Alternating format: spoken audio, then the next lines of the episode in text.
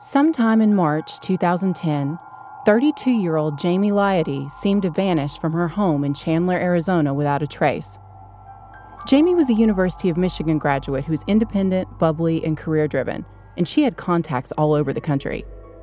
But because Jamie was a private person who did not have many friends in the area, rarely talked to her parents, and had recently lost her job, it took more than 10 weeks for anyone to notice that she was missing. Police searched the home on the 300 block of North Eucalyptus Street in the Phoenix suburb. They saw no signs of a struggle no blood, no body, no Jamie. Detectives tried to piece together her last movements and figured out that the last time Jamie was seen was on March 17th, St. Patrick's Day, when she was running errands around town. Phoenix is surrounded by desert. It's easy to drop off the radar there, especially for someone with no set daily routine. The only person who saw Jamie on a regular basis was her live in boyfriend, personal trainer Brian Stewart. But police couldn't find him either. Like Jamie, he seemed to have disappeared. What they did discover when they finally found Brian only raised more questions. Everything that Jamie thought she knew about her soulmate was a lie his age, his background, his marital status, and even his name.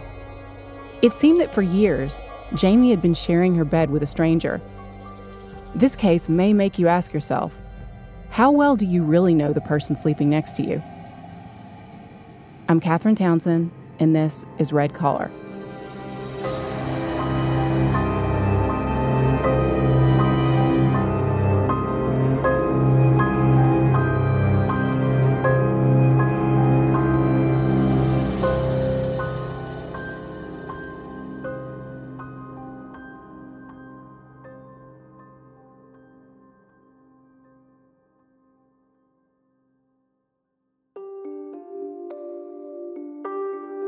Jamie Laiaddee was born in 1977. Her parents were immigrants from Thailand, and the family settled in San Gabriel, California. Investigative reporter Camille Kimball, who wrote a chapter on Jamie's case for Katherine Ramsland's book, Masters of True Crime, said that Jamie had a complicated relationship with her family from the time that she was a child.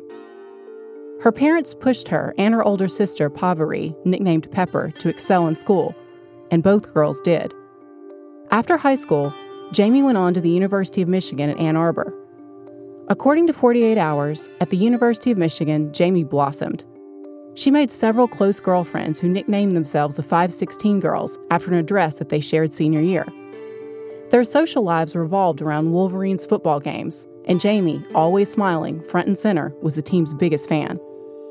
After Jamie graduated in 1999, friends say that her parents wanted her to go to medical school like Pepper, but Jamie was following her own path. She moved to Phoenix, where she got a high paying job for a medical supply company and bought her own home. She stayed in touch with her girlfriends. They would email regularly and meet at destination weddings and occasional events. But in Phoenix, Jamie was lonely. To make friends, she joined the local University of Michigan Alumni Club. And that's where, in 2006, Jamie met Brian Stewart, a 5'9, blue eyed, muscular personal trainer. Brian was 33, and he told Jamie that he had a distinguished military career serving in Iraq and Afghanistan before becoming a personal trainer. He said that his parents had been killed in a car crash, so, like Jamie, he had no one close around him. But they really bonded over the fact that, like Jamie, Brian was a University of Michigan graduate and also a Wolverine superfan. After the couple had been together for about a year, Brian moved into Jamie's house in the upscale suburb of Chandler. Jamie was the breadwinner, and paid all the household bills, since Brian made much less than her at his personal training job. But she adored Brian, and friends said that she had no problem with picking up the tab. It seemed that Brian and Jamie were a true case of opposites attracting. Brian was physical, he loved camping and hiking, and was a Tea Party member, while Jamie led a more sedentary life and seemed to be much more easygoing. Brian was mysterious, like the way that he never seemed to want to pose for a picture but through emails, Jamie's friends kept asking her for more details on her new hunky mystery man. And for the most part, Jamie painted a fairly rosy picture of the early days of their relationship. But by summer 2007, cracks started to appear in Brian's story. Detectives would later learn that at one point, Jamie actually ordered a background check on Brian, but seemed to be reassured when it came back clean. In August of that year, Jamie received an email from a sender who identified herself as Michelle According to Camille Kimball, Michelle claimed to be the fiance of an inmate who was housed near Brian. The message read I am locked up at Durango Jail. The police impounded the car. I am still in the dark about why I was arrested. He ended with a plea I can't arrange bail, but you can. Please get me out of here. It turned out that Brian had been arrested after a homeowner found him breaking into his Mercedes. Police chased Brian through the affluent neighborhood while a helicopter shined light down on him from above, and law enforcement finally caught him out on a baseball field. Brian claimed the whole thing had been a mistake. He had simply taken a wrong turn somewhere. Police seized Jamie's Honda and took Brian into custody. Jamie paid his $3,600 bail, and Brian was free. But he lost his job at Red Mountain Gym, where he'd been training clients. And even though Jamie was the one who had bailed him out and stood by him, he told his boss that he had to leave due to an incident with Jamie that forced the couple to break up. Meanwhile, he told Jamie that he planned to open a gym of his own and registered a company name with the Arizona Secretary of State. He asked Jamie to invest money in the new business venture. Since she didn't have enough, he also hit up some of his personal training clients for loans. Brian didn't do much for the new business besides a five minute registration process. While presenting himself as an ambitious entrepreneur, Brian was actually blowing off court dates related to the burglary charge. A warrant was issued for his arrest. Once again, Brian was taken into custody. And once again, Brian claimed the whole thing was a huge mix up. He said he never received anything in the mail telling him he had a court date. Of course, this was no surprise, since he'd given police a fictitious address on Biltmore Drive rather than the home that he shared with Jamie. This time, Brian's bail was set at $5,000. Jamie paid it. Brian was charged with second degree burglary, forgery, resisting arrest, and second degree criminal trespass. He took a plea deal and got two years probation and no jail time. Over the summer, the evidence suggests that Jamie kept bailing her boyfriend out of trouble, literally and figuratively.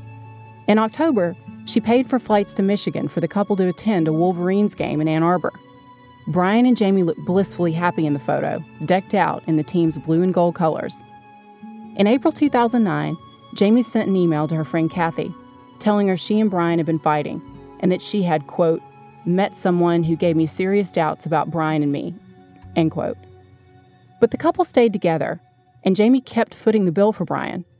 Jamie paid for Brian to get expensive dental work, and she put down $700 in plane fare and even a hotel room at the Hilton so that he could attend a personal training convention. A few months later, Jamie's world was rocked when she lost her job during the Great Recession. Now, I relate to Jamie's story because I've been single for a large portion of my life, and I've found myself living in an area with not many friends and no family around and lost my job suddenly. At times, I have asked myself the morbid question if I disappeared, how long would it take for anyone to know that I was missing? The differences between the couple's approaches to job loss could be seen clearly in their digital correspondences from this time period. Jamie worked as hard as she could to find another job, taking two part time jobs as a PA and a telemarketer to pay the bills. She contacted everyone in her network and was constantly searching for leads. She also kept donating to charities, giving both money and frequent flyer miles to the University of Michigan students who needed help. And even when she couldn't donate money, she was generous with her time. She made home visits to elderly residents at a hospice. Brian, on the other hand, seemed ready to roll out as soon as the money stopped rolling in. Brian was secretly making arrangements to rent his own place in Scottsdale. He had called Arizona Public Service Company and asked for electricity to be hooked up to an apartment. In October, Jamie wrote to her friend Sheila, quote, It has been really hard since I was laid off. I was the breadwinner, and Brian was the trophy wife. Now he doesn't quite understand that we can't always live the same lifestyle without my income. End quote. Jamie was proud, and she didn't want anyone to feel sorry for her. Tragically, hard times made Jamie withdraw even more from the people who loved her. Then, on March 18th, Jamie vanished. Later that day, Brian emailed a mutual friend telling her, quote, Jamie dumped me and she's moving to Colorado, end quote. For months, when friends didn't hear from her, they weren't too alarmed. They tried to respect her privacy. But by late spring, they were becoming more and more concerned. After comparing notes and realizing that no one had heard from Jamie, some of her friends were starting to get very suspicious of Brian. One of Jamie's friends, Marlene, called a private investigator, L. Burt Biles. He did a background check on Brian and found nothing suspicious. But he did see that he had lived with a man named Rick Wayne Valentini at two different addresses. I've done hundreds of background checks, and I can tell you that when the same name keeps popping up at different addresses, it's definitely something that's worth checking into. It could be nothing, it could be a roommate or a family member, but it could also be a significant other or an indicator of some type of fraud. What was Brian's link to Rick Valentini? Meanwhile, Jamie's friends were joining forces and appealing to the public for any information on what could have happened to their friend. They created a page, Help Find Jamie Laiaddee, on Facebook and asked anyone with any information to contact them and police. On May 28th, Jamie's friend Marlene called Brian and pressed him for information. Brian said he had not heard anything from Jamie, so Marlene asked him to call Jamie's father. She also called Jamie's father, who called the police and officially reported Jamie missing. Authorities put out public pleas for information. They described Jamie as 5 feet 4 inches tall, 130 pounds, with a medium build, black hair, and brown eyes. Jamie had two cars a silver Honda and a 2007 gold Ford Escape. She'd bought the Ford Escape, an SUV, because Brian loved camping. So they asked anyone who had seen the new model silver Honda or the gold Ford Escape during the St. Patrick's Day weekend to call the Chandler police. Detectives got a search warrant, and they went into Jamie's home on North Eucalyptus Street. They found no trace of Jamie there. But also, they found no signs that she planned a trip. There was no packed suitcase, no clothes missing. Her cell phone was gone, but all her medications were there, including her birth control pill packet, with only four pills missing. Jamie's father told reporters that he had no idea what had happened to his daughter. But he did say he noticed jewelry and other valuables he and his wife gave to Jamie appeared to be missing when they went to her house on June 4th. He said, quote, Everything's messy. My daughter would never leave the house like that. All the expensive stuff was gone. End quote. There was something else conspicuously missing Jamie's second car. Detectives found the silver car in the driveway, but not the gold Honda Escape. Detectives knew they had to follow the lead and find the Honda. So they ran the license plates on the vehicle and got a hit. The Honda had been spotted entering a gated community on Raintree Road in Scottsdale. A police officer, Detective Moffat, went to the address and found Brian behind the wheel of the car. Brian told police that the car belonged to his ex girlfriend. According to charging documents, Brian then asked to go upstairs to use the bathroom in his apartment, but Detective Moffat said no. Seeing there was an outstanding warrant out for Brian, the detective immediately took him to the station for questioning. Later, police would note they gave Brian multiple opportunities to use the bathroom at the station, which he declined. They made it clear they believed that he had planned to hide evidence in that apartment. Police searched Brian's apartment, and according to search warrant documents, they found two debit cards, an American Express card, and a health insurance card that belonged to Jamie there. They also found Jamie's wallet and her cell phone. Then they found another small white envelope and after getting a warrant to open it, they found pieces of cut up IDs and credit cards inside driver's license, Michigan University alumni card, and credit cards. All of them belonged to Jamie. And the DNA on the envelope seal was later matched to Brian. Police also found a handgun, rifle, and dozens of rounds of ammunition in his home. Then they found a Michigan ID card with Brian's photo and name on it, but an envelope with divorce papers inside for a man with another totally different name. Rick Wayne Valentini.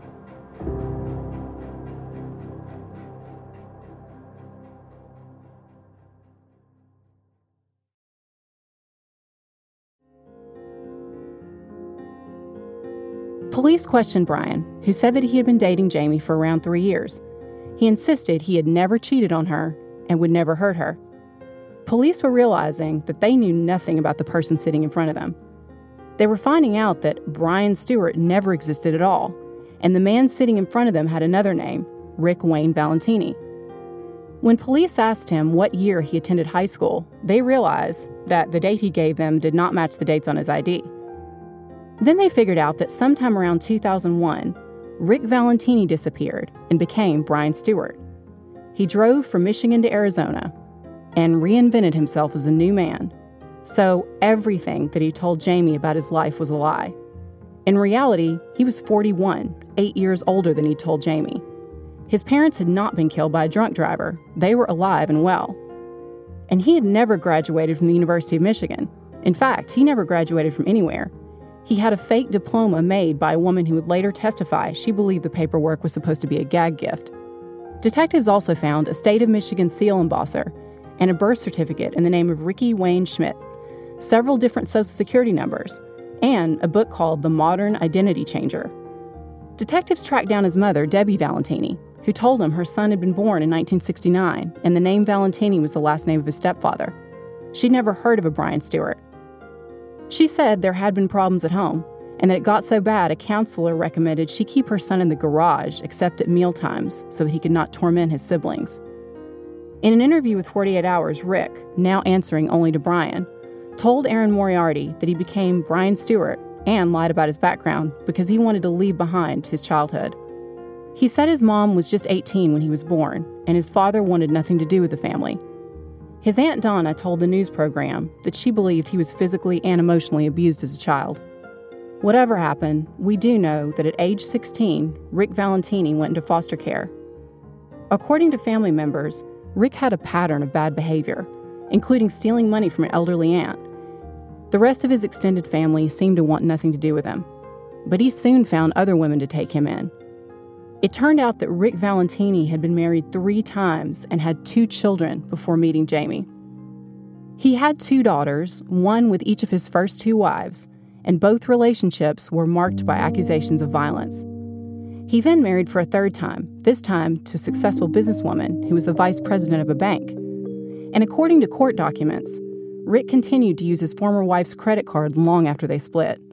Rick also owed lots of back child support, but had reportedly not called or written to his children in years.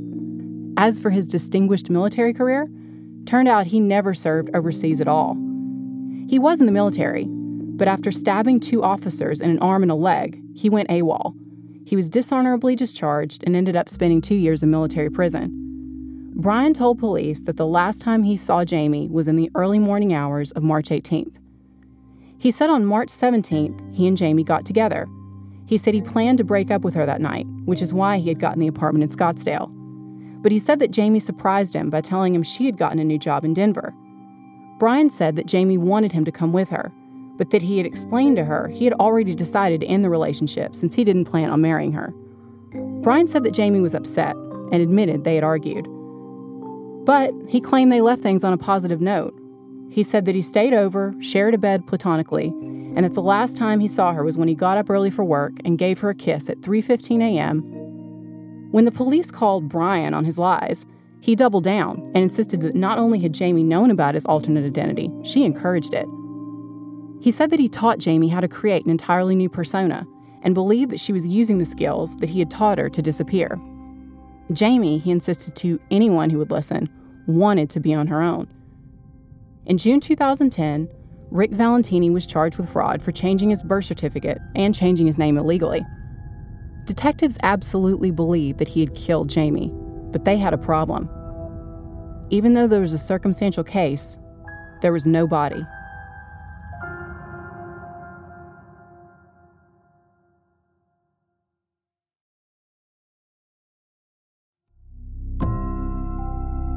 Detectives believed that the man Jamie Laiaddee knew as Brian Stewart whom they had discovered was actually a con man named Rick Wayne Valentini, killed his missing girlfriend. But they struggled with building motive.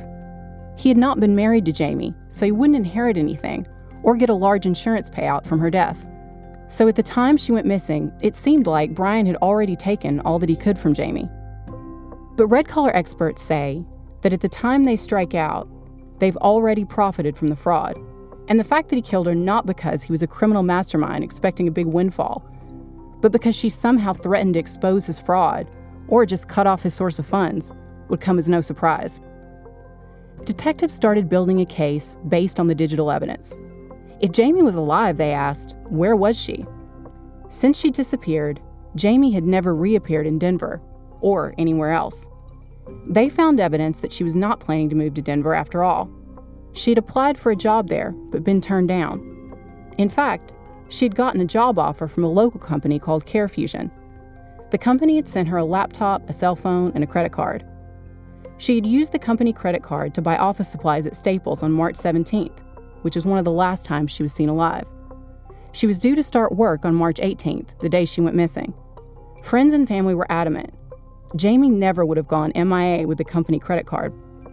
A friend of Jamie's, who helped her get the job in Phoenix, testified that she was excited about the new position. And he said that when he saw her a few days before she disappeared, he noticed bruises on her arms and believed that Jamie had been the victim of domestic violence.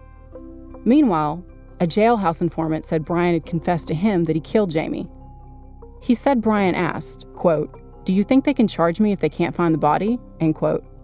Prosecutor Juan Martinez, who rose to fame as the man who convicted Jodi Arias, said that he didn't care what Brian wanted to be called, as long as he could convict him. Rick, aka Brian, continued to maintain his innocence, and he had an elaborate set of excuses for the inconsistencies in his story. Those cut up cards police found in his apartment, he claimed that Jamie cut the cards up herself. The jailhouse informant just wanted to cut a better deal for himself. And he claims that the forged diploma was a gag gift that he bought for a friend's birthday. Jamie may have had periods of no contact with family or friends, but the same thing was not true of the credit card companies. This was a woman who took care of her responsibilities and paid her bills on time. But credit card records showed that right after Jamie went missing, Rick slash Brian started using her credit cards. Jamie's company credit card was used to buy $160 worth of camping supplies at 2 a.m. on March 18th, before the time that he said he left Jamie's apartment. This is where, in a red collar case, documentation is so important, because the detectives in this case did an amazing job of comprehensively showing the pattern of lies. It's hard to argue with a credit card statement. Over the next several weeks, more charges appeared on the cards. There was a cash advance of $503 that was pulled out of an ATM. Brian was seen on camera alone starting on March 18th using Jamie's credit cards at stores including Costco and Target. He bought a bowie knife, a tent, and a sword. He had some items delivered to Jamie's house. Now, remember, he was telling her friends he had no idea where she was and that they had broken up. In May, Brian was pulled over by police. He told police the car was Jamie's and he was buying it from her for $250 a month. It was becoming increasingly obvious that none of his stories made any sense. Detectives called him Brian Stewart throughout the trial, which began in October 2011. Now, Jamie's friends had always maintained she adored Brian, no matter what his faults were. But his acquaintances painted a totally different picture of the couple's relationship and showed even more evidence of his double life. According to court records, one of Brian's former personal training clients said she saw Brian regularly at Gold's Gym in the months before Jamie disappeared. And she said that she remembered Brian calling his girlfriend horrible names. He described Jamie as whiny and naggy, a b- and a sugar mama. And he called her Jamie the Gut and would grab his stomach and jiggle it around to mock her weight. The prosecution rested, and Rick Wayne Valentini, known as Brian Stewart, took the stand in his murder trial against his lawyer's advice. He said that he was the only human being who knew what happened and why they happened. He described his relationship with Jamie as 95% great, hitting back at the prosecution's allegations that he had physically and emotionally abused his girlfriend. In fact, he said that they didn't argue. He said he did not need to steal from Jamie because from their first date, she allowed him to have complete access to her credit cards. Then he dropped another bomb he said that he had heard from Jamie, that she was actually in Phoenix and she had been calling and emailing him regularly. The prosecution had presented an alternative theory. They claimed that Jamie had been murdered sometime between 7:34 p.m. and 11:45 p.m. on March 17th. They theorized she had been killed before 7:58 p.m., which is when she received an email from Brian. Detectives believe that Brian forwarded her that message, which contained some grocery store coupons, to establish an electronic alibi detectives had another piece of evidence. Even though Bryant was adamant that he and Jamie stayed in bed all night until he got up at 3:15 a.m., they had a photo of him driving the Honda back to his place in Scottsdale much earlier that night. Once again, they caught Brian in a lie. The Maricopa County Superior Court jury didn't buy his story either. They convicted Rick Wayne Valentini of second degree murder and fraudulent schemes in November 2011. He was sentenced to 22 years in prison on the murder conviction and a consecutive 20 years in prison on the fraud conviction. Once again, he had another new identity inmate number 268586. For years, Jamie's grieving parents and friends lived in limbo. And Brian continued to insist that he was totally innocent. He told Erin Moriarty that Jamie had taken daddy's money and was alive and well out there somewhere living the dream. But in 2018, eight years after she disappeared, workers at a landscaping supply company in an area called Sun Lakes were moving mounds of dirt that had not been disturbed for years when they unearthed skeletal remains. They called the Maricopa County Sheriff's Office, and the medical examiner's office later confirmed that the remains were Jamie's. Now, Jamie could finally be put to rest. Penny Peace, a family friend, posted the following on the Help Find Jamie Laiaddee Facebook page. Our hearts are broken, but at least now we can honor Jamie's glorious memory properly. Rest in peace, sweet girl. You are now and always have been full of goodness and light. We will always love you in our hearts. When I think about Jamie's case, I, I think about a person who was just full of generosity, especially to her boyfriend. She supported him when he was down and always had his back. After Jamie disappeared, camping supplies and cash weren't the only things that popped up on her credit card statements. Brian actually used Jamie's credit card to register on several dating websites, including eHarmony and SpeedDate, where he used the moniker Thorn in the Dolphin. Once again, he was living a double life. In his profile, he claimed that he wasn't sure he ever wanted kids. He was still presenting himself as a University of Michigan alum. On the websites, he used the picture of himself and Jamie wearing the Wolverines colors, smiling together outside the stadium. So he used a picture of the girlfriend that he killed on the trip that she paid for after paying for his bail as his profile picture to lure in his next victim.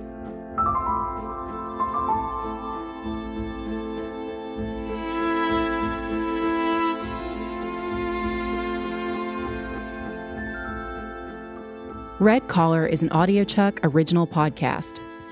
Research and writing by me, Katherine Townsend, with production assistance from Melissa Gostola and Resonate Recordings.